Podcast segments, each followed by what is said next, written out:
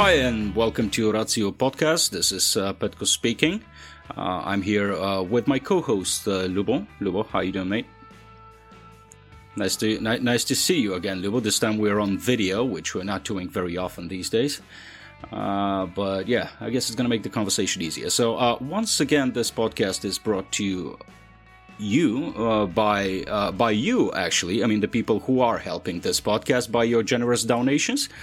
Yes i actually went there. And uh, and uh, thanks of course uh, to the organization that is also supporting this podcast Software AG thank you for your generosity for supporting science. Uh, and on today's podcast, we have uh, a very special guest of ours. Um, I would rather say that he's uh, he's now a friend of ours, right? I mean, we've we've known Matthew Cobb for quite a while now. And very recently, we had an amazing event, I would say, uh, around his uh, new book, uh, which is about the history of uh, of the brain. What was the title of the book, Lubo? Let me let me check whether you. Why, why did you put me on the spot, man? I fucking hate uh, names I, of books. I, am just if checking I whether you pay book, attention. All right, so if I write a book, I will remember it. The book is the idea of the brain. So it's not only an extremely well written account of the history of, uh, of how we thought about the brain and how we, um, uh, and how throughout the years we try to understand you know the the mechanics and the workings of our inner life. Uh, but it's also a very beautiful artifact i would say. It's a very uh, well uh, built book. You know nice white cover beautiful illustrations. So um, and you can and you can purchase this book on uh, on our Ratio podcast uh, store. Okay, I'm, i think I'm mumbling already. Okay, uh, let's move forward. So Matthew, uh, if you allow me, I'm just going to make a quick introduction uh, uh, of you and who you are. So Matthew, he's a professor of zoology from the University of Manchester. I would say, and I would d- dare to describe you as a polymath. you are um, a biologist, uh, a neurobiologist. Uh, you are also a historian, correct? Yes, I'm. I'm a non-professional historian. That's generally what I say to avoid my historian colleagues getting too grumpy with me for treading on their feet. Well, for an amateur, you're doing a, uh, an excellent job. So, congratulations. You know, you're doing very well. All right. Uh, so, Matt, I, I want to start off our conversation uh, with um, you know, I was looking at your uh, at your bio that was uh, that is published on the University of Manchester's uh, website, and I noticed a sentence there that uh, you spent your first postdoctoral degree at the Institute of Psychiatry in London, where I quote you saying, "I spent my time getting twins drunk." What are you talking about, Matthew?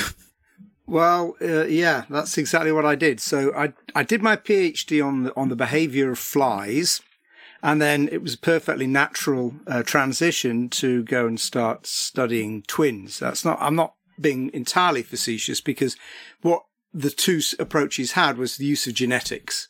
So, uh, this was back in the uh, late 1970s, early 1980s. So our genetic tools are pretty crude. Uh, and basically what you do is you have to, in terms of the flies, we had to make crosses between different lines and then try and see how genes might be influencing behavior. The study at the Institute of Psychiatry wasn't quite such a big leap for me because I'd done a degree in psychology. Uh, so I had studied and knew quite a bit about working with humans. And the basic idea of this study was that we wanted to take apart the, the two things that everybody says about alcohol. Everybody says, so and so can't take their drink, you know, and we think there are people who simply get drunk really, really quickly. So that suggests there's something innate about our responses to alcohol. On the other hand, we might say, well, I've, uh, I gave up uh, alcohol. In the UK, for example, we have dry January where nobody, you're supposed not to drink throughout the month of January after having got, got very drunk over Christmas and New Year. And then January, you let your liver recover. So wow, at the end of dry January, you know, I hadn't been drinking for a month. So that alcohol really went to my head. Yeah, that sounds like the worst that, month, by the way. that suggests that uh, the response to alcohol is largely determined by your habits. Yeah, so it's the classic nature nurture uh, problem. So what we wanted to do was to kind of take that apart. So This was part of a, a long running study, uh, which still continues today at King's College London, uh, where they have uh, a big set of twins, both identical twins who therefore share all their genes and non-identical twins who on average will share half of their genes and might share either virtually none of them or nearly 100%, but on average it's half. So what you can do is by well, basically what we did was to get the twins in on their own, uh, each one, and got them very drunk, uh, measured their uh, responses to various, measured their various responses, um, mm. things like uh, working out, giving them an image on a computer screen. They had to work out which way up it was, and mm. uh, various motor tasks and memory tasks, and so on. And we did this throughout the day, and we took blood samples to see how they were metabolizing the alcohol. And so the, we also asked them for, well, how much alcohol have you drunk? How much do you drink? Blah blah blah.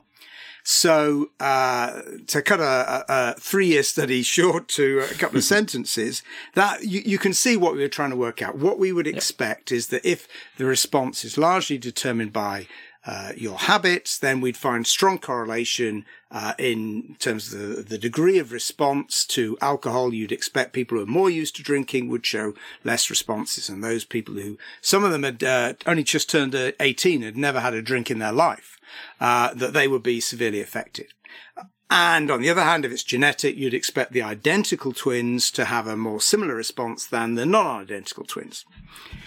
Anyway, um, so we got them very drunk, uh, and it must be said uh, that uh, it's great because we had before we could do the experiment. Me and my colleague Bob, uh, we had to find out what it was like, and there was somebody else, uh, a PhD student, who was she was measuring various blood responses to alcohol. So uh, all this was partly funded by the Scotch Whisky Association, it must be said. No, and of course. we didn't get any free samples, but I, I, don't like whiskey anyway, so it wouldn't have helped me.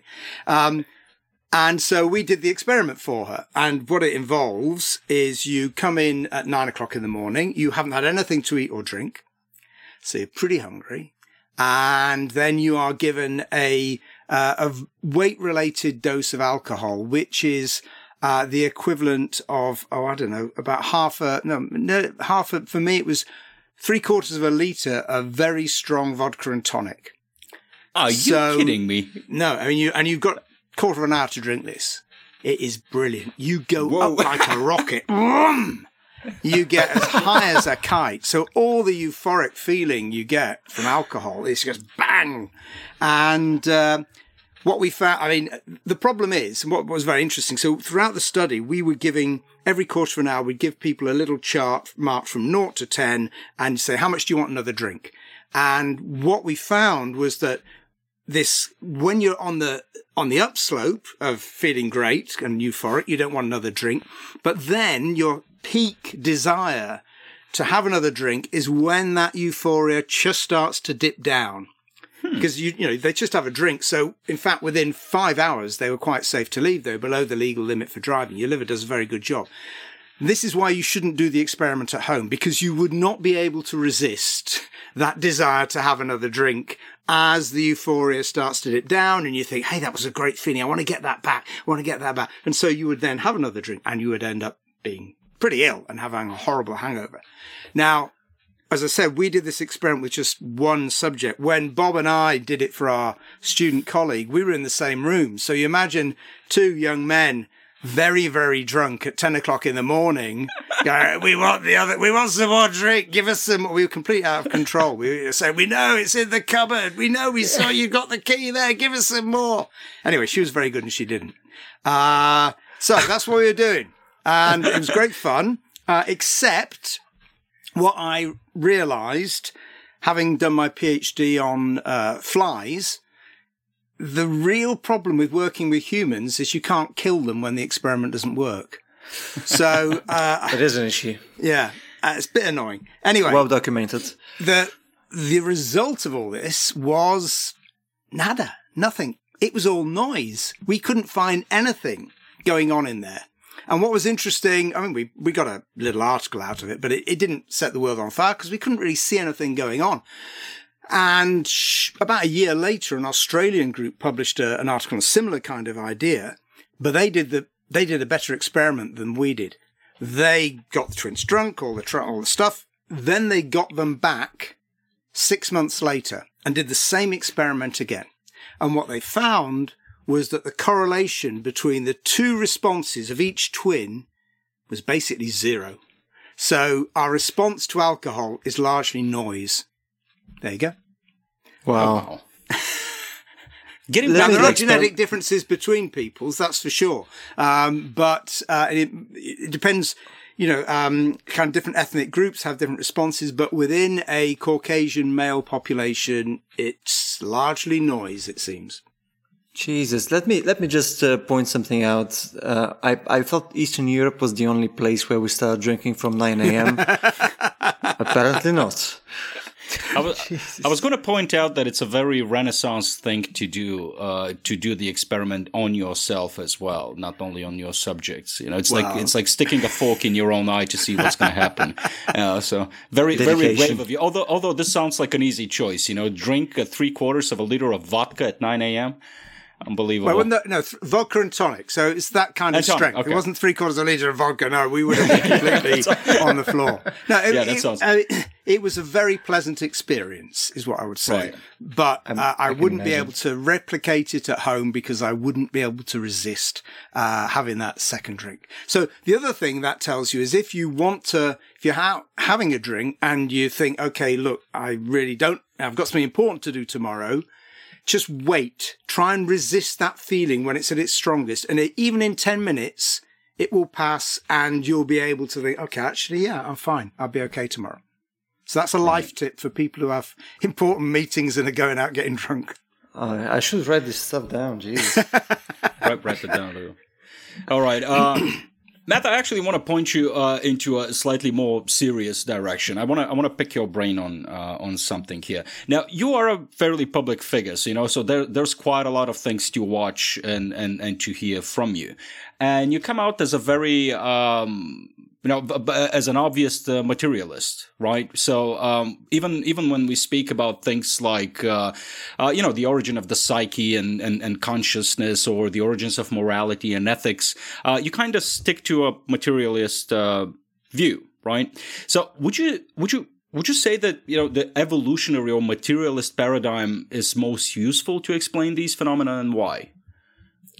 Um, well, briefly, yes. Uh, the short answer mm. is hmm. yes, it is. They are. Um, and they're the best approach we have so far. Now, uh, who knows what the future will hold, but the hmm. essence mm. of science is trying to, uh, find explanations for phenomena.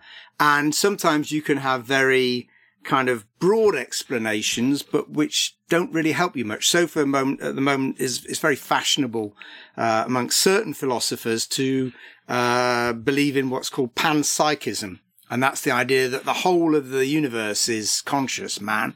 Uh, hmm. because science can't explain why certain sets of neurons in our brain apparently produce consciousness, whereas other neurons in our biceps don't. I mean, I don't have an explanation mm. for that. I can't, you know, I mm. can't prove that any, I have no idea the answer to that and why, uh, the neurons in my brain produce consciousness, whereas I expect that the neurons in a maggot's brain probably don't.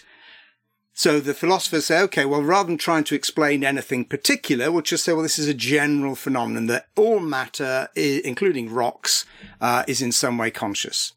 Now, apart from the obvious kind of absurdity of this, uh, whilst that has the um, uh, provides you with a, an explanation which kind of you can't disprove. I mean, it's satisfying in that respect. It's mm. completely unsatisfying because it doesn't actually explain everything. It just says it's everywhere.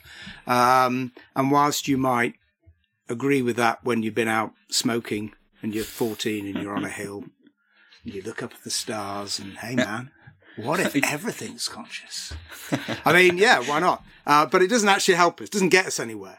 So, uh, my view is, I mean, what, what was interesting in the, in, in, in working on the book was that how often there've been this toing and froing um, and in particular in the 19th century, where in the middle of the 19th century, people were very confident in a materialist explanation. This is the, the, you know, the discovery of electricity, physics, kind of suggests it's at the end of the road. And, uh, you know, famous physicist said in uh, about 1880 that it was all over now and it was simply going to be stamp collecting. There's nothing more to be discovered, uh, because everything seemed right. And then people started to doubt for all sorts of reasons at the beginning of the 1870s across Europe, not only in science, but in all sorts of areas of, uh, of culture, people began to worry and there were all sorts of ideas about the decline of civilization. And that gets involved in science. And then people who had been materialists suddenly go, Oh my God, but I can't actually explain how the brain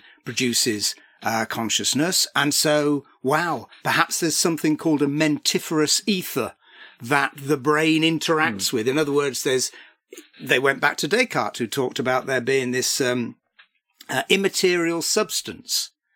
And, uh, Princess Elizabeth of Bohemia, who he corresponded with, said, what?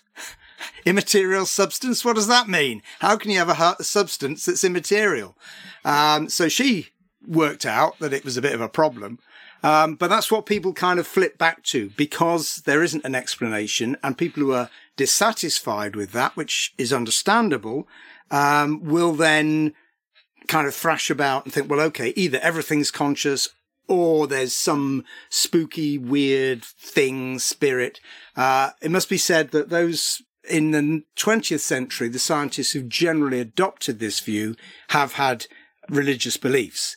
Uh, and I think the two are not unconnected. That is that their religious, uh, Christian beliefs tend to make them more acceptable about to under you know accepting the existence of mentiferous ethers or strange you know f- fields of something that you can't actually measure but which is consciousness and we our brains interact with that and in some way. Mm. uh, but it the, the problem for me is that it's not a scientific explanation. It could be right. I don't know. Uh, and what it reveals, I think, is uh, the fact that s- one of the things about being a scientist is you realize very quickly you need to choose the right problem and the problem needs to be doable. It needs to be something you can actually get a grasp on. Hmm. Uh, and consciousness is very, very hard, which is why the philosophers have been worrying about it for 3,000 years and still, they haven't got to, yeah, exactly. they never agree with each other, not even two individuals, never mind, you know, they don't even have schools of thought. At least scientists have, you know, general kind of broad groups. Um, so it, I think it's partly being prepared to say, well, we don't know. Uh, and as I say in the book, those are the four most important words in science. We don't know. Right. Generally, they're important because they open or they indicate how you might solve the problem, how you might find the solution. In the case of, say, uh, consciousness or uh, the nature of dark energy and uh, dark matter, they simply state, look, there's a problem here. and solving that, you might have to wait a long time to solving it. So for, for me, I just shrug my shoulders and say, well, I don't have an answer. I can't see how we can answer that. Let's deal with something we can deal with. Well, so from, uh, uh, maybe, you know, you might say that's a kind of cowardly approach by running away from it, but. Yeah, well, I mean, that's uh, from a largely from a professional point of view. So tackling a problem and basically saying, I'm going to put my time and effort into working on a solution because this seems more likely to me. But if we go, uh, if we go to the layman's approach, let's say, if you say, okay, that I don't have a stake in this. So uh, from that point of view, what would you, where would you put put your money uh, to be specifically? So uh, would you say that for you personally, let's say consciousness makes at least some amount of sense to be similar to, let's say Thomas Nagel's approach, you know, the way that, you know, what it's like to be a bat, you know, that it's, well, it's something you know, uh, would you would you say there's something you you are more inclined to think about rather there's uh, or rather there's pro- pro- I'm afraid probably not. I mean, I'm not terribly. Uh, I find philosophy, the philosophy, you know, metaphysics is really what it is. Very frustrating um, uh, because it's argument without.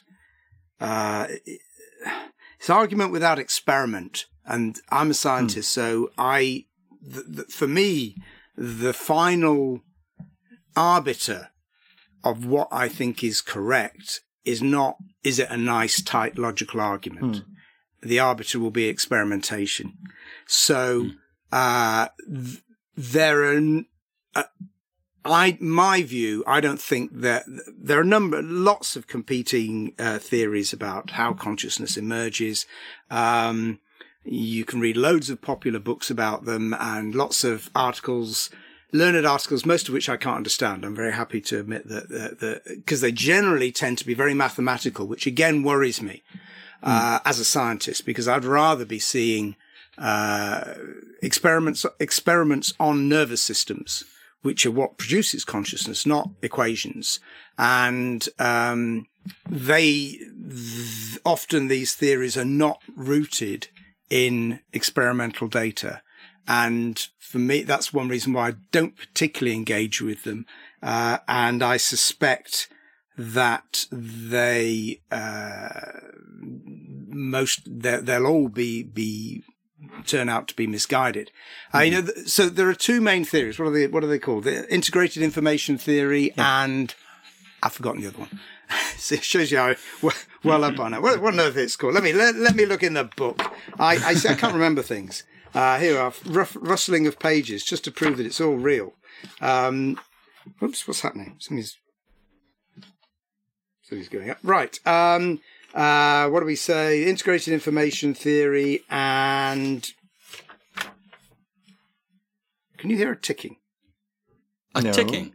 No, okay. It's my. Uh, it's obviously my um, volume button is doing something funny. Right. Hopefully, nothing Um, is going to explode during this podcast.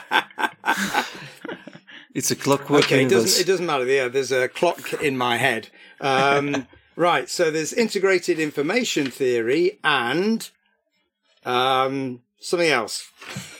Anyway, it doesn't matter. There's two main theories, and they are currently part of the problem, which I highlighted in the book, is that there was it was very difficult to see what different predictions they would make because that's one of the main things you do in science. If you've got two theories, you say, okay, well, what does this theory predict in a given experimental situation, and what does this theory predict, and how can we, it, you know, if we then create that experimental situation, we'll get an idea of which one's more right.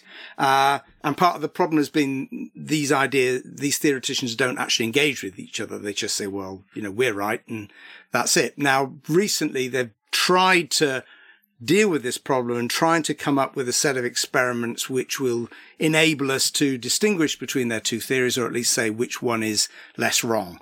Um, but I, you know, as, as, I think we said, uh, when we were discussing Petko, um, the other day, the, I'd rather see these people apply their mathematical smarts to very simple nervous systems. Let's test out their approach for how information is processed in a nervous system using a system we can manipulate and understand completely in terms of its structure.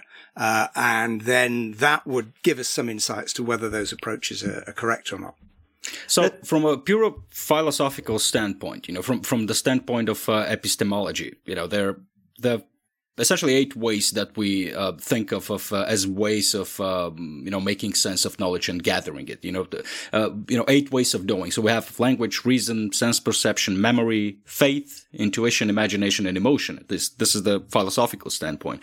So you completely dismiss the last four, I would say, or so we have the faith, intuition, imagination, and emotion. Are these uh, for you from again, you know, philosophical standpoint, you know, viable ways to get insight into the to the world? Depends what you mean by insight. Um, uh, In terms of, uh, I mean, I'm I, I'm not very good at crosswords, uh, but I do do them. There's a you know the crossword in the newspaper, and there's generally two or three that I can't get. Hmm. And so I look at them and I look at the words and I write them down and I can't see how to do it and I'll put it down and go away. And then two hours I'll come back and look at it and it's absolutely obvious. So something in my head has been churning away at this or some roots of manipulation of the various possibilities have been closed off because I'm no longer repeating them. And by looking at it anew, then it becomes obvious to me. Similarly, um, like a number of the people in the, in the, in the book I describe, I've dreamt experiments. I've had dreams in which the answer to a particular problem has emerged and I can then have then woken up and it hasn't been complete rubbish like most mm. dreams are, but it has actually been, you know, insightful and uh, led me to realize that, yeah, that was something I was thinking about and had been worrying about and couldn't work out. And then my dreaming brain did it for me. So clearly insight can come from non-conscious, um, intuitive approaches and intuition, uh, in particular is something that I value enormously, mm. but that just gives you this, that's the starting point to verify that to, you then have, you can't you know, you can't be satisfied with that. I mean, you right. can see that at the moment. All these people who have, in the last two or three months, I'm sure this has happened in Bulgaria, it's happened repeatedly in the UK. Uh, people just say, yeah, well, I can, you know, I, I strongly feel that the level of infection of COVID-19 is really, really high. It's much higher than the data suggest. And you think, well, you know, I mean, sometimes, you know, eminent scientists are saying this. You say, well, where's this coming from? That's okay. Maybe you're right. I hope you are because it means we're nearly out of it. However, when, whenever people have then gone away and looked for the antibodies, it's been a miserable five, seven percent of the population. You think, well, we're screwed. We've got a long way to go. So intuition can be right. It can lead you to the you know, a solution, but the the ultimate arbiter, the epistemological arbiter, is experience. So I can't remember which one of the first four that falls in. I mean, sense perception in some way, but you know, perception is not unmediated. It is one of the things you realize very quickly in studying uh, the brain and psychology is how our perception is formed. It's created by our brains and it's very partial and one-sided and memory is even worse. you know, we, we fabricate memories and, you know, we remember things that never happened. You know, I mean, I'm sure I regularly have my arguments with my wife about things that may or may not have happened. She's normally right. Occasionally I am, uh, that something didn't happen, but, you know, you are absolutely convinced it did. So you need to be self-critical um, about your perception in general. But uh, as a scientist, that has to be, you know, that's my job. And at the moment, I can't think of any examples where, without that final verification of ex- by experimentation, any of the other ways of knowing, as they're often called, have provided lasting insight. Hmm.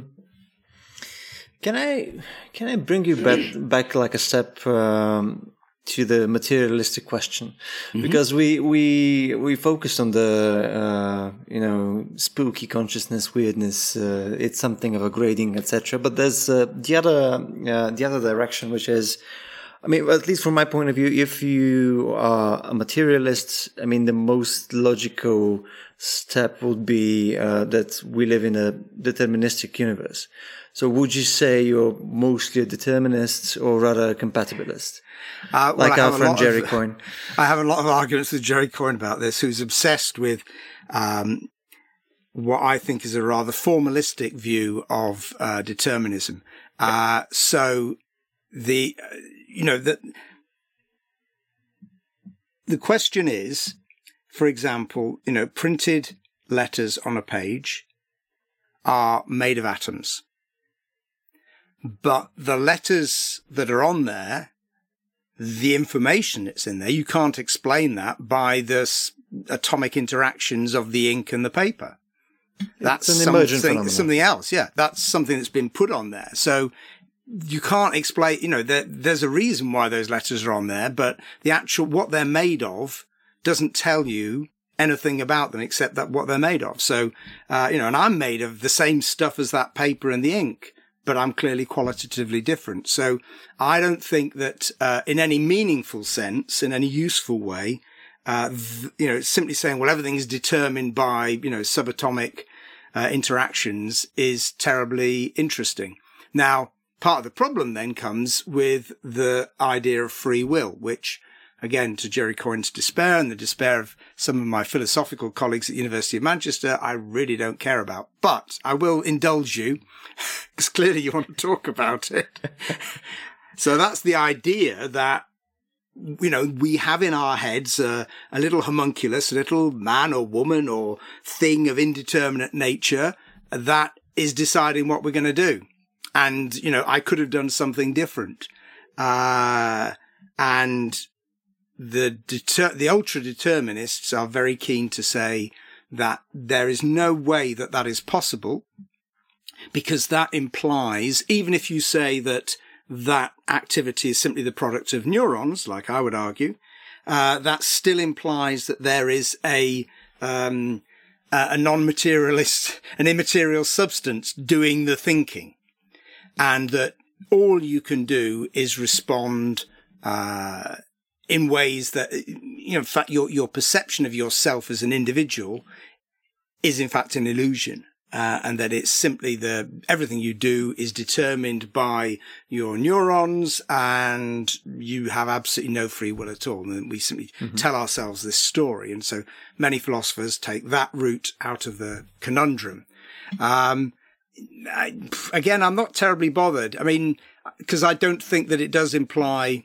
um, an immaterial substance, a mentiferous ether, I can imagine that the activity of neurons processing uh, things in ways that I can't imagine to produce uh, the impression of consciousness that that does allow me uh, alternatives and I can choose between alternatives. So I'm more of a compatibilist, I guess. It doesn't, it, I, I don't get excited about it, but the reason why I don't get excited about it is because I don't know the answer. Nobody else does.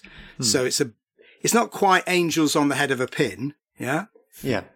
But there is an element of that, and that's going to keep philosophers busy for thousands of years, is my guess. Uh, but it, it, you know, it's like, I don't know. It's like worrying about the you know, alternate universes. I mean, it's all very interesting, but yeah. it's not. It sounds sexy. Really, really my thing. yeah.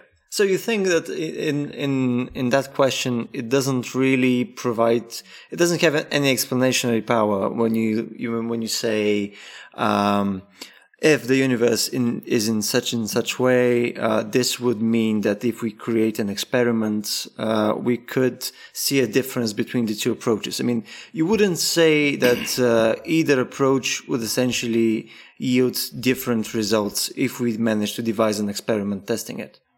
Well, they claim there is the claim uh, that uh, Libet's experiment. This is where you have mm, to yeah. you press a button uh, that that proves. I mean, it was long touted that this proved that uh, because the the electrical activity demonstrating choice takes place before the subject says I've made a choice. So in other words, there's evidence that your neurons are in that state to make that choice before you have any idea that you're going to press the left or the right button or whatever the experiment is. And that, that's mm. a solid result. That's been done over and over again. What's interesting is that very recently people have change the experiment where it actually matters, where the outcome is not just a matter of randomly, you know, press left or right button. Uh, but you know, if you press the right button, you'll get a glass of beer. And if you get the left button, you'll get a glass of wine. So you're actually there really thinking about it and making a choice as a consequence. And in those circumstances, the effect seems much less strong, if not to disappear. So I can imagine that you could do an experiment to uh, r- resolve this question. And whatever the answer is, I wouldn't be bothered.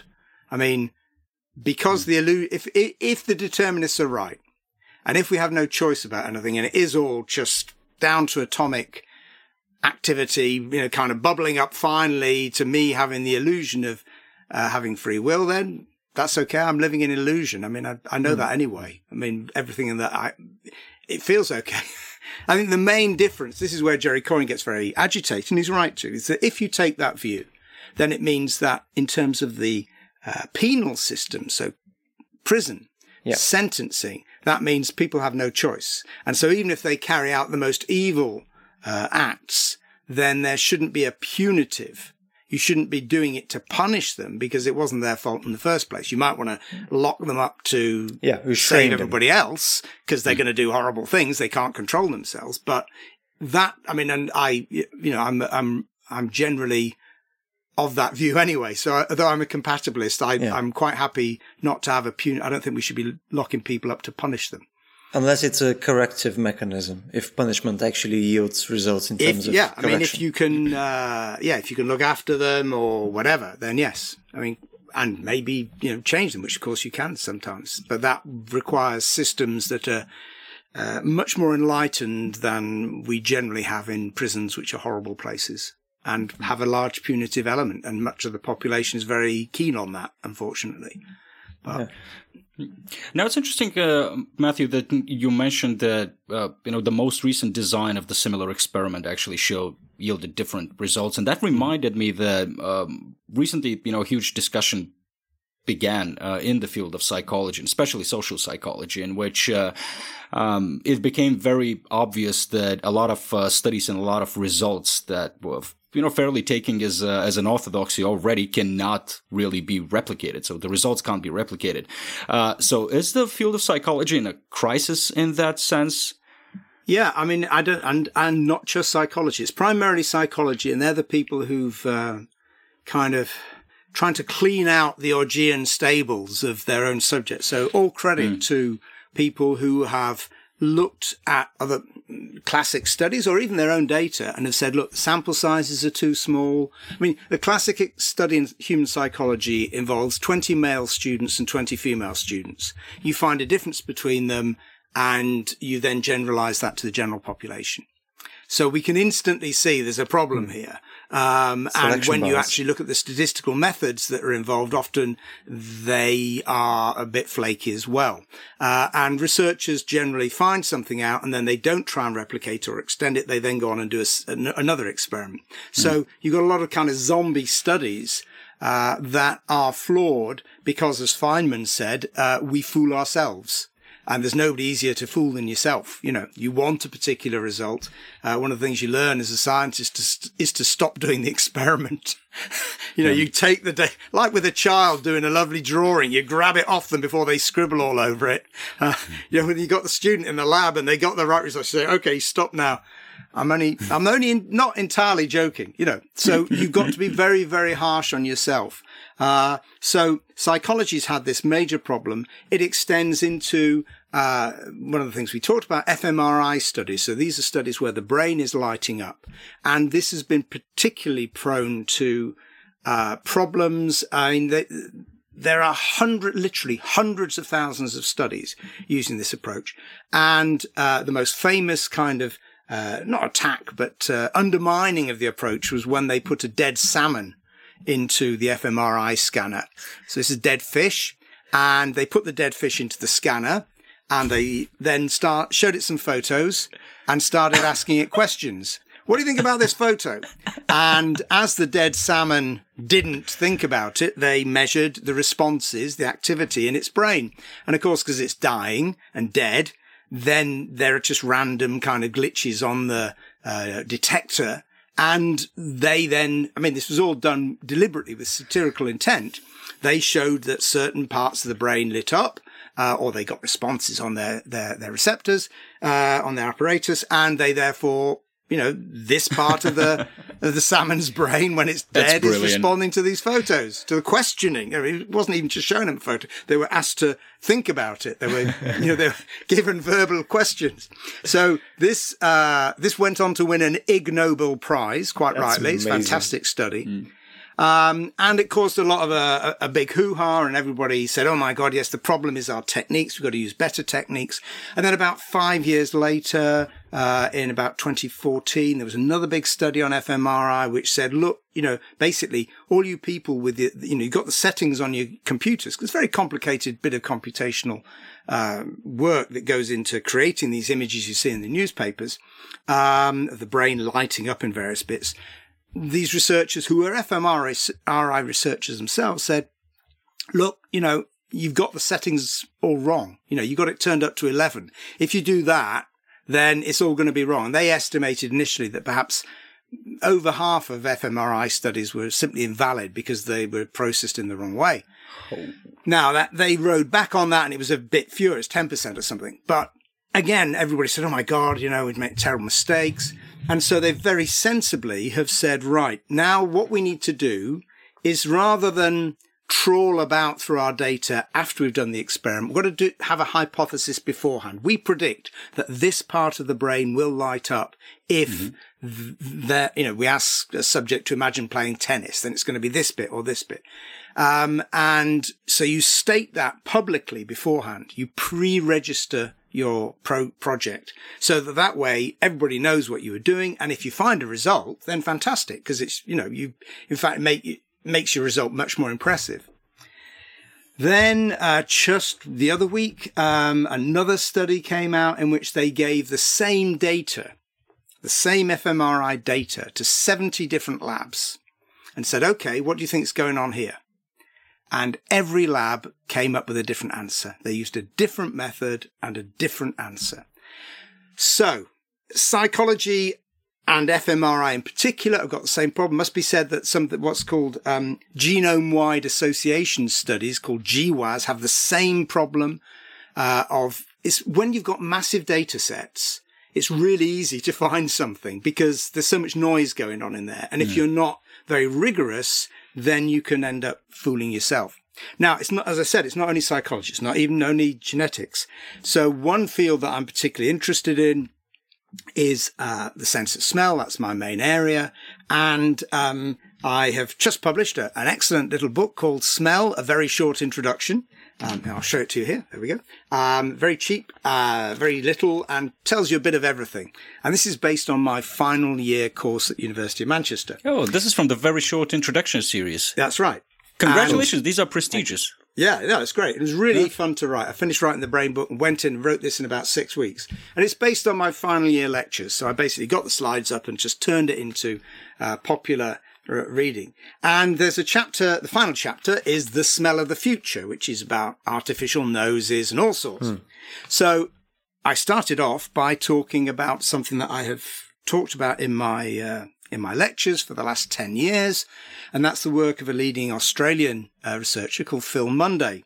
And what Phil has been doing is he's showing that increased acidification of the oceans, which comes about because there's more CO2 in the atmosphere, is changing the olfactory system of fish, their olfactory responses. So basically, Nemo wouldn't be able to get home. Mean, I say Nemo because he actually did work on clownfish. So, you know, the whole story, Nemo goes off the reef and wanders about and then comes back. That's what they do every day. The biology of finding Nemo is pretty good. The rest of it, yeah, not so. But anyway, the basic, what, what's going on is basically right. It's a bit and fishy what, then. Yeah. What Munday showed was that if you get these fish and you test them in the lab and you increase the acidity of the water, then their sense of smell starts to break down. They can't navigate. They can't detect predators. They can't detect prey. So oh, he did this repeatedly for about eight years on all sorts of different fish.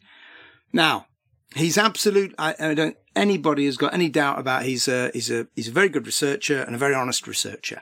But at the beginning of the year, just as I was finishing the book, in fact, this is when it was in its proof stage, this big article came out in Nature from researchers, a whole group of international researchers who said, we were really interested in this and we were trying to find out the mechanism, how exactly CO2 alters or increased acidity alters the olfactory system in fish. So the first thing we had to do was to replicate uh, Munday's results. We couldn't do it. We had over 900 fish. We used computers to measure the, res- you know, we took videos and automated the responses. We set out all our criteria in advance and did it all the way you should do and had, you know, researchers who didn't know the experiment looking at the data and all the rest of it. And there's no effect. Munday, on the other hand, had, yeah, 20 fish in each group, very small sample right. sizes. So uh, I had to cut all that. we cut all that from the book at the very last minute because I suddenly thought, oh my God, this is apparently not true. I mean, the jury's still out, um, mm. but it was enough for me to take a step back. And I've thought about my own work. So, uh, as well as getting tr- twins drunk, I did have a student about 15 years ago uh, who wanted to do an experiment on dog handedness. So, are, do what? dogs prefer to use one paw or another? This is a big thing. I mean, it's an interesting thing where yeah. laterality comes because humans yeah. are lateralized. You know, you're left or right handed, yeah. and we don't know where it comes from. It's not genetic. There are genetic factors involved, but they're horrendously complicated. Um, and incidentally, that shows you why just because something feels right doesn't mean to say it's genetic. So, hmm. sexuality, for example, people often can't imagine being other than straight or gay or bi or wherever they are. But that doesn't mean to say it's genetic. It's constitutional. Yeah. You know, in the same way as you're left-handed or you're right-handed, uh, and it's very hard to retrain if you have to. Uh, but it's not, there's no gene for handedness and whatever genetic components are, they're very mysterious. Anyway, finding out where in the kind of evolutionary scale handedness has emerged is very interesting. And people like dogs. And this girl who was working with me, the student, she liked dogs. So I said, okay, fine, go away and work in the dog's home. And uh, I can't remember, she had about 15 dogs or something, and we looked at the data, and eventually we found a nice effect on latency. There wasn't the, the time it took for a dog to use one of its paws. And they were more likely to use their left paw than their right paw. And we could explain this in terms of lateralization of the brain, blah, blah, blah. Now, about six months ago, somebody got in contact with me and said, Oh, I'm doing a big meta study of uh, everybody's work on dog lateralization. Can you send me your raw data? Uh, to my amazement, I could still find the Excel file from kind of 12 years on somewhere in the, the, the, the, the hmm. sub basement of my hard disk. And I sent it to the researcher. I said, yeah, but you know what? I'm not sure I believe that anymore. I think we fooled ourselves. I think we ha- just went looking repeatedly. We explored the data. We kept on looking at different measures. And then eventually one came up. Now, this isn't surprising in that the, the, the, threshold for significance is in the technical terms P less than 0.05. This means you've got a one in 20 chance of finding that result completely by chance. Okay. So that suggests that's pretty good. 19 times mm. out of 20, it's real. That would suggest. But what that means is if you do 20 tests of various different ways on your data, one of them's going to come up. I don't know if we did 20, but we did quite a few. So, uh, even in, you know, in my own data, I worry that we've been fooling ourselves. Uh, and that the way around this is to pre-register your study, to say what you think, what you expect, not just to go trawling around, to have bigger sample sizes and to always be aware that you might be fooling yourself. You know, with, absolutely no ill intent, certainly in my case, and my mm. guess is in Phil Munday's case, there is no dis- desire to deceive. But, you know, it's hard. And behavior is the hardest thing to study of all. Let me just, uh, let me just claim that for the first time in my life have I heard that actually fish can smell. Oh yeah, I mean, I'm I'm sorry, guys, I'm that guy. So but, this is this is what you picked up from the thing. So science is in crisis, Lubo. It's like we don't know anything, and it's fish that smell. Uh, Come on, you know, you know, you know the stories about a shark can detect a drop of blood from kilometers away. Yeah, sure, it just never that? clicked. Radar? You know, never clicked. It never connected. I'm just like fish can. Whoa! Everything can smell. Everything can smell, even plants. They can smell. It's it's the oldest of the senses, right? Yeah, I mean, yeah. Lubo, yeah. Jesus Christ, yeah. Yeah. right, and sounded... dogs may or may not have handedness. I don't, I don't. I think the jury's out. We need to wait for that uh, meta study. My my bet is there'll be nothing there, but that's just a hunch. Hmm. But would you, when we're talking about like chirality or like uh, lateralness, etc., uh, is that such a thing then as uh, ambidextrous people. I mean, if you oh, yeah. say that as, uh, but I mean perfectly ambidextrous people, or would there always be, you know, some leaning towards? Right. Okay, you're getting to the edges of my knowledge. I, I have delved into the laterality literature because I was writing an article about dogs. So I need to get my head around it. And I did check it out very briefly. I thought I better check out to see whether there's been any uh, genetic studies of lateralization that have revealed the gene or the genes. Yeah. Um, so I've done that and I know there isn't, uh, but I don't know. And my mm. guess is that genuine, complete ambidextrousness or whatever the term is, ambidexterity, I don't know, um, is pretty rare. And that mm. people who are, you know, I don't know, can kick a football as well with each foot mm. may prefer writing with one hand. But that might be because they got told off at school, you know, I mean, certainly when I was growing up, left-handed people got told off. You know, yeah, absolutely. Yeah, some older teachers had hit people with a ruler. No, you don't use your left hand. You got to That's the remember that, hand, uh, yeah. and, it, and I don't know whether it's the same in, in, in, in Bulgarian, but in English, the word sinister, Hmm. okay, the word sinister comes from the Latin for left, sinistra. So That's the left side and left-handed people were thought to be unusual and rather doubtful. Now, in Bulgarian specifically, being left-handed means being really bad at stuff.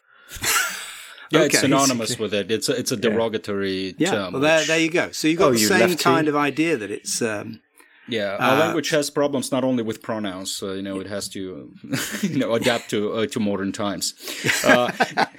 Now, now, when you said Beth, I'm, I'm I'm really interested. You know, if we could spend just a couple of minutes on this topic, because uh, when I am uh, doing my own amateur exploration of uh, you know human behavior and uh, you know human anatomy even if you will the human condition in general one of the most powerful ways to look at the origin of certain you know behaviors or human traits is through the eyes of evolution you know as uh, you know to quote dobzhansky you know nothing uh, nothing makes sense unless it's in the light of evolution you know i'm probably mis- misquoting it right now. That's pretty but good. right uh, but thank you. But when we speak about um, you know evolutionary um, psychology or, or even in general about this evolutionary outlook it's uh, one of the major criticisms that we see is that it's it's impossible to test. You know the explanations are always sexy. You know let's talk why we are promiscuous. Let's talk why we have five uh, you know fingers. You know all of the explanations in the light of evolution they have extremely uh, extreme explanatory power. They sound sexy. They sound simple. Uh, and it's very you know easy to stick to them uh, so to say. But they are very difficult to test so, Yeah. what do you think about that? Um, And the scientific validity of you know making conclusions from the point yeah, of I mean, I, I think I basically agree with you. What I would say, however, is that because we're animals, um, and we have an evolutionary past, we would expect that some of the fundamental processes that operate in all uh, animal species have left their mark in us. So, for example, sexual selection, which in general, but not always, uh, in general means that males are promiscuous because we produce microgametes. That's even the definition of a male. So all three of us are going to produce bazillions of tiny little male sperm. That's our contribution. Whereas females uh, will produce far fewer and much Right. larger structures, the macrogamete, the egg. And clearly, you, we've got different investments. So this is kind of the way that it's explained in ways that are very similar to to neoliberal uh, economics, which is quite interesting. The two emerged at the same time in the 1950s. Um, but there's clearly, you know, there is an element of truth to that. And you look round, uh, and in general, it's females are more choo- uh, animal females are more choosy. Problem is, uh, you then go from there to, you know, I don't know, watching a group of young people at a bar and you notice how they're behaving and the men are being, well, we all know what young men are like and the women are being, you know, rather more coy. You drawing a straight line between those two phenomena. I think that's where, that's where the problem comes. So it would be very odd if there were no traces of our evolutionary past, in particular with regard to sexual selection, but other things as well, in our brain structure and aspects of our behavior. But part of the problem is showing whether those differences in behavior between different groups or different sexes or whatever, whether they're consistent across time and space. And that's the problem. So, um, I, I used to, I, I used to teach this stuff and then stopped because I decided it was uh, all a bit rubbish. But I, I, I remember, uh, starting a, um, uh, the slide, uh, lecture with a, uh, a slide of, of pi- different pictures of women around the world, uh, doing different things, wearing different kinds of clothes, you know, just from today. And I said, well, I asked them, I said, so is being a woman genetically determined? And, you know, they all said, well, yes, of course it is because you've got two X chromosomes. But I said, but look, being a woman is more than having two X chromosomes. There's all, there's social aspects to that as well. Look, you know, you can see all these women doing different things. Some of them very, uh, you know, in, in employment, others of them not, others of them in particular roles, wearing particular clothes. And so there's a lot of what we associate with uh, different uh, parts of our species that is entirely culturally determined. You can think the same with homosexuality. Homosexuality is not the same now in, I don't know, um, Saudi Arabia as it is in San Francisco and isn't the same in San Francisco as it was in ancient Greece. Yeah, right. these are, there are clearly different things going on there. Hmm. Um, and until you can get to the bottom of that, I think it's very hard to avoid making the kind of simplistic assumptions that you you described at the beginning. So mm. um, I, I, again, it's a, a, material question, but but even even with the the male female thing, you've only got to think of something like uh, the uh, the seahorse, right? So the seahorse, it's the male that looks after the eggs. And it's not just the seahorse; it's a whole re- set of related species where it's the male that guards the eggs. He looks after them. He has paternal care. The female just buzzes off. Um, so the male gets pregnant he's got them in a pouch and then he lets them go and they pop out. You see some great videos of this on YouTube. Why that is, we don't know. It's something to do, people think, with his certainty of being the father. And this is the only way he can be absolutely mm. certain. But the problem is in evolutionary biology, whenever you find something like that, you say, well, okay, why doesn't that apply to all the others? Similarly, uh, there's a, a, wading bird called the, what's it called? The jack, jacaranda, I think, or something like that. Uh, and they are completely flipped. It's the females have many mates. It's the males that look after the nest. The males have the traditionally female role. They will have the nest. They will look after it. They do all the parental care. And the female wanders around and kind of bullies all the males and she's got the territory and she decides what's happening. Why doesn't ev- why don't they all do that? So we've, we've got counter examples which test our hypotheses. And until we've got good explanations for those counterexamples, it's very hard to, you know, this is, these aren't hard and fast rules. They're general tendencies. Hmm. So, uh, I, I really want to ask you one final question. As you know, you have little time left. Uh, it's, it's from one of the questions from the event, actually. Uh, and it's kind of related to a bunch of events that we've had in the previous year, year and a half. Uh, because, you know, right now the topic about psychedelics is uh, largely hype-ish again, uh, both in terms of studies and in terms of like popular opinion. It's getting traction, etc.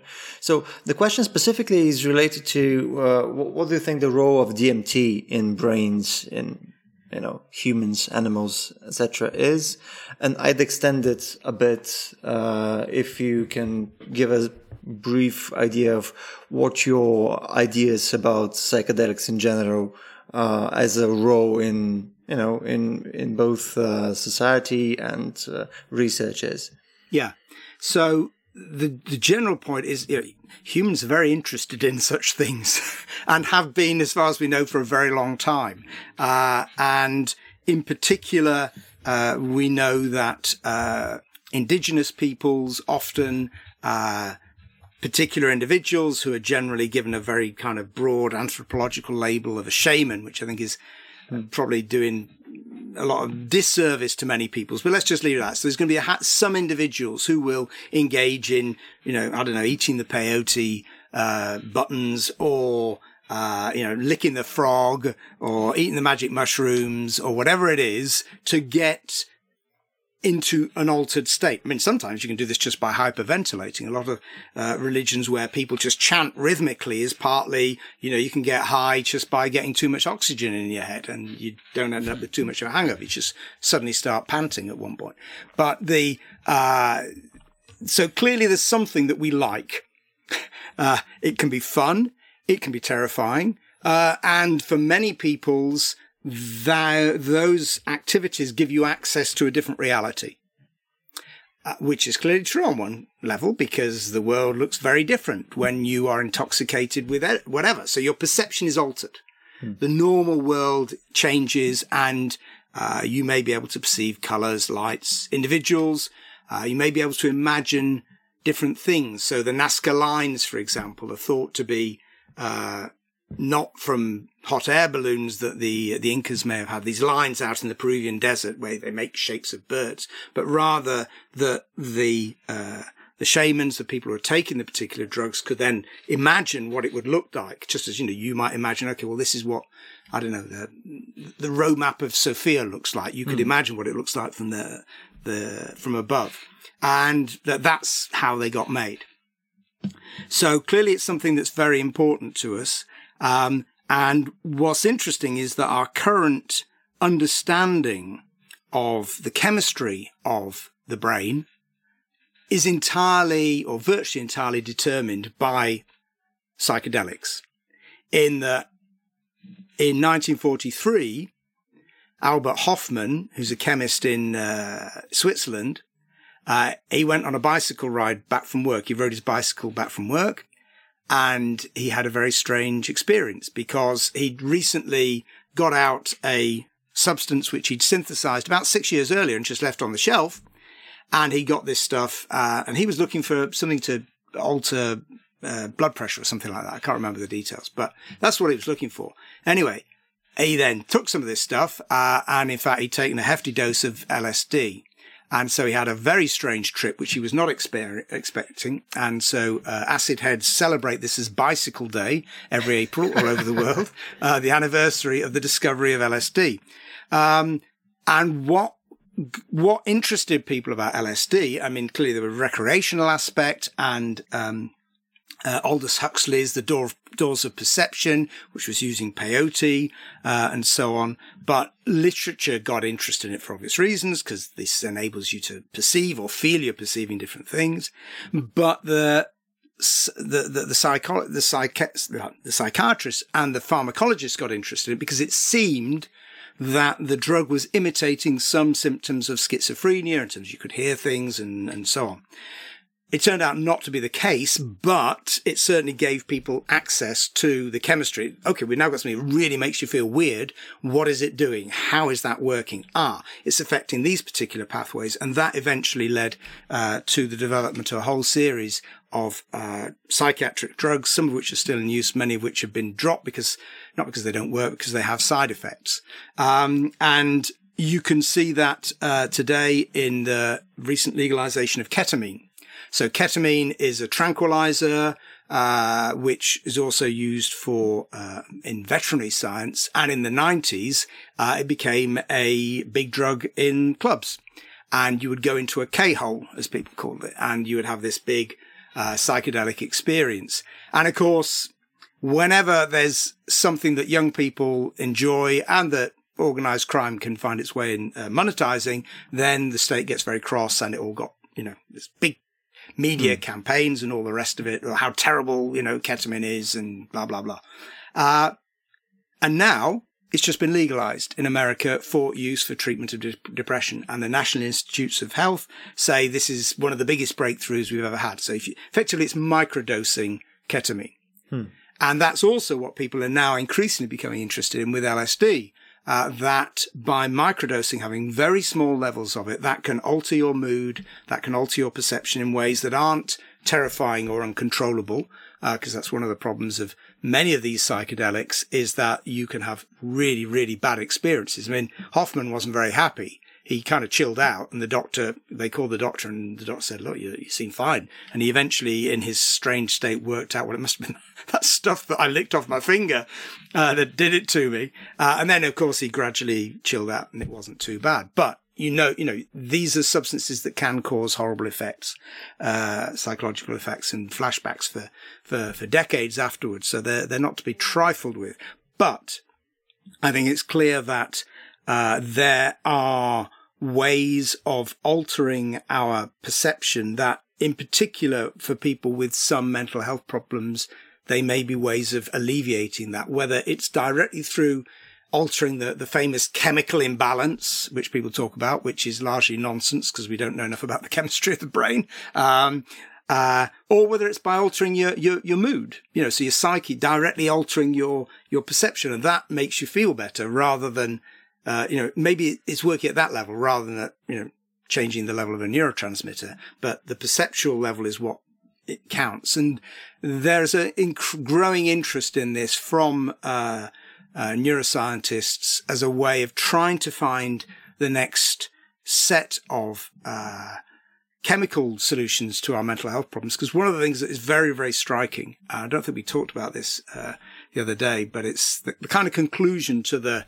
chapter on chemistry in this in, in my book, which opens with uh, Hofmann having his bicycle trip, um, and the conclusion is that uh, all of the major pharmaceutical companies all over the world have pulled out of the development of drugs for anxiety, depression, all of the things that we are all suffering from and we are recognized as it's good that around the world we're getting greater recognition and acceptance that people can have mental health problems, especially in lockdown, for goodness sake. You know, everybody's not simply, ha ha, I'm going potty, but people are, you know, imagine on your own, very, yeah. very bad situation, horrible. Um, but the tools we have to treat that aren't keeping up with the awareness. And the pharmaceutical companies basically bailed out. They think there's no money to be made in it. It's such a long shot. They're going to find something that works because our understanding is so poor. Uh, so they've basically turned the tap off. There, there's nothing in the pipeline. Ketamine was a chance discovery, you know, and as chance discovery, what's ironic is that people were saying it for 20 years. The clubbers would say, Hey, I feel great. You know, I didn't go in the K hole. I only had half a pill and I'm feeling much happier now.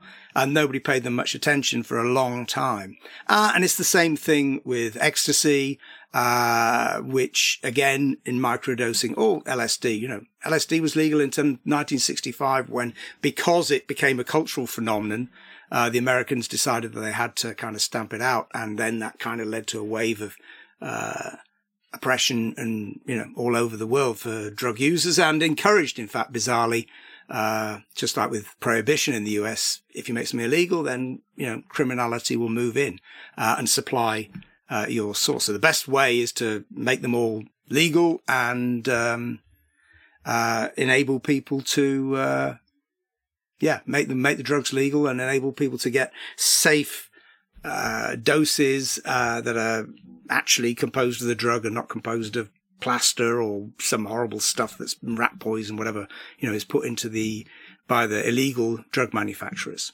Kind of, so, we went all over the place there. Went from uh, we totally did, yeah. but that, yeah, that's my short answer. So, I mean, let, let me just uh, just uh, stay on the topic for two minutes more. Yeah, sure. So, you, are basically when you're talking about uh, legalization uh, for any kinds of drugs, essentially. So, I mean, um, that the argument that you just uh, gave is basically any kind of drug is fine.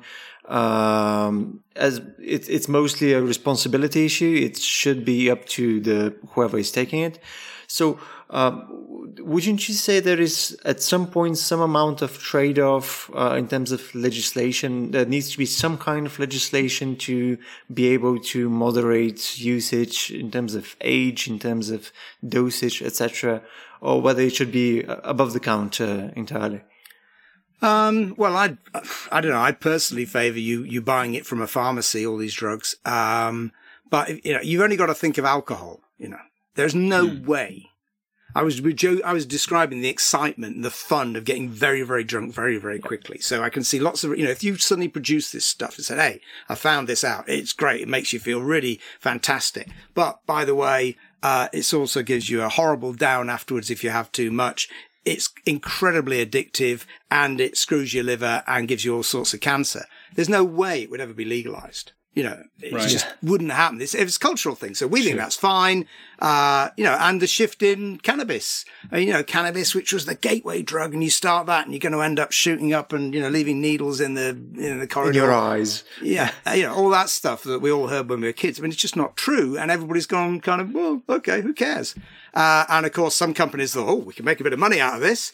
Mm. Um, but that, I think that, that shows that as far as I can, I'm concerned, most of our cultural, uh, most of our attitudes to drugs are recreational drugs are entirely culturally driven, and the problems with those drugs come from uh, criminality because they're clearly if you've got a supply of say heroin, you want to then uh, make it as weak as possible by selling as many doses because you sell a dose, and when you you know, I mean, I've, I, I never get it when somebody, if somebody give you a pill in a club, oh yeah, I'll take that. What, what the hell is it? You know, I don't know. you go to a chemist, you know what it is. Um, so, uh, you know, I think heroin is the, the, the, the kind of thing that people are so worried about. But if you think about what happens, why do people die of heroin? They generally die of overdoses because the stuff has been purer than they've been used to. And so they take too much.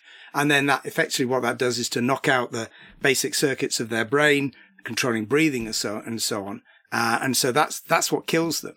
Uh, and it causes problems in society because addicts, it's very addictive. It's horribly addictive. Um, addicts need more and they resort to criminality to get it because the, you know, they're, so you end up with that cycle.